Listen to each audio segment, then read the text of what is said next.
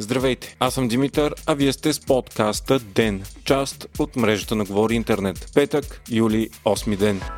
Доскорошният министър-председател на Япония Шинзо Абе бе прострелян и убит днес. Това се е случило тази сутрин, докато Абе е произнасял реч, част от предизборната кампания на партията си. Той е бил прострелян два пъти, в главата и близо до сърцето и е починал преди да стигне в болницата от кръвозагуба. Убиецът е мъж на 41 години, бивш военнослужащ, който не е бил доволен от управлението на премиера. Покушението е извършено със самоделно направено оръжие. 67 годишният Шинзо Абе бе най-дълго управлявалия премьер в историята на Япония, смятан за един от най-успешните и харесвани политици на нашето време. Той бе начал на държавата в периода 2006-2007 година и после 2012-2020 година, когато се отегли по собствена воля заради здравословни проблеми. Неговото влияние и наследство в Япония е огромно и дори до днес той се смяташе за една от най-могъщите фигури в политиката. Случилото се е невероятен шок за Япония и със сигурност най-голям най-голямото подобно покушение в съвременната история. Страната се гордее със своите рекордно ниски нива на насилие и подобни неща там на практика не се случват. Законите за притежание и носене на оръжие в Япония са изключително стриктни. За 2020 година на целия остров с население от 125 милиона души е имало едва 32 смъртни случая, свързани с огнестрелни оръжия.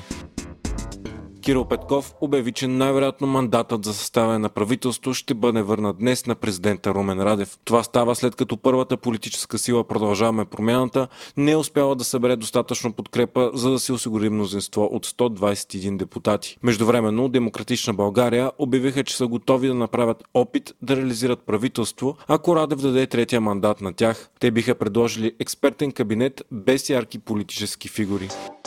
12 години след началото на проекта, днес Кирил Петков и гръцкия му колега Кирякос Мицотакис официално откриха газовата връзка между България и Гърция. Това е изключително важна стъпка за енергийната диверсификация на страната ни. Проектът бе многократно забавен и отлаган по време на управлението на Борисов, което остави България почти изцяло зависима от руския газ. По време на откриването Петков обяви, че когато газовата връзка започне да функционира напълно, цената на гъста в България ще спадне с 30% от сегашното си ниво. Очаква се цялото съоръжение да започне пълна експлоатация до края на месеца. Чрез връзката страната ни ще получава и по-големи количества от по-ефтиния газ от Азербайджан.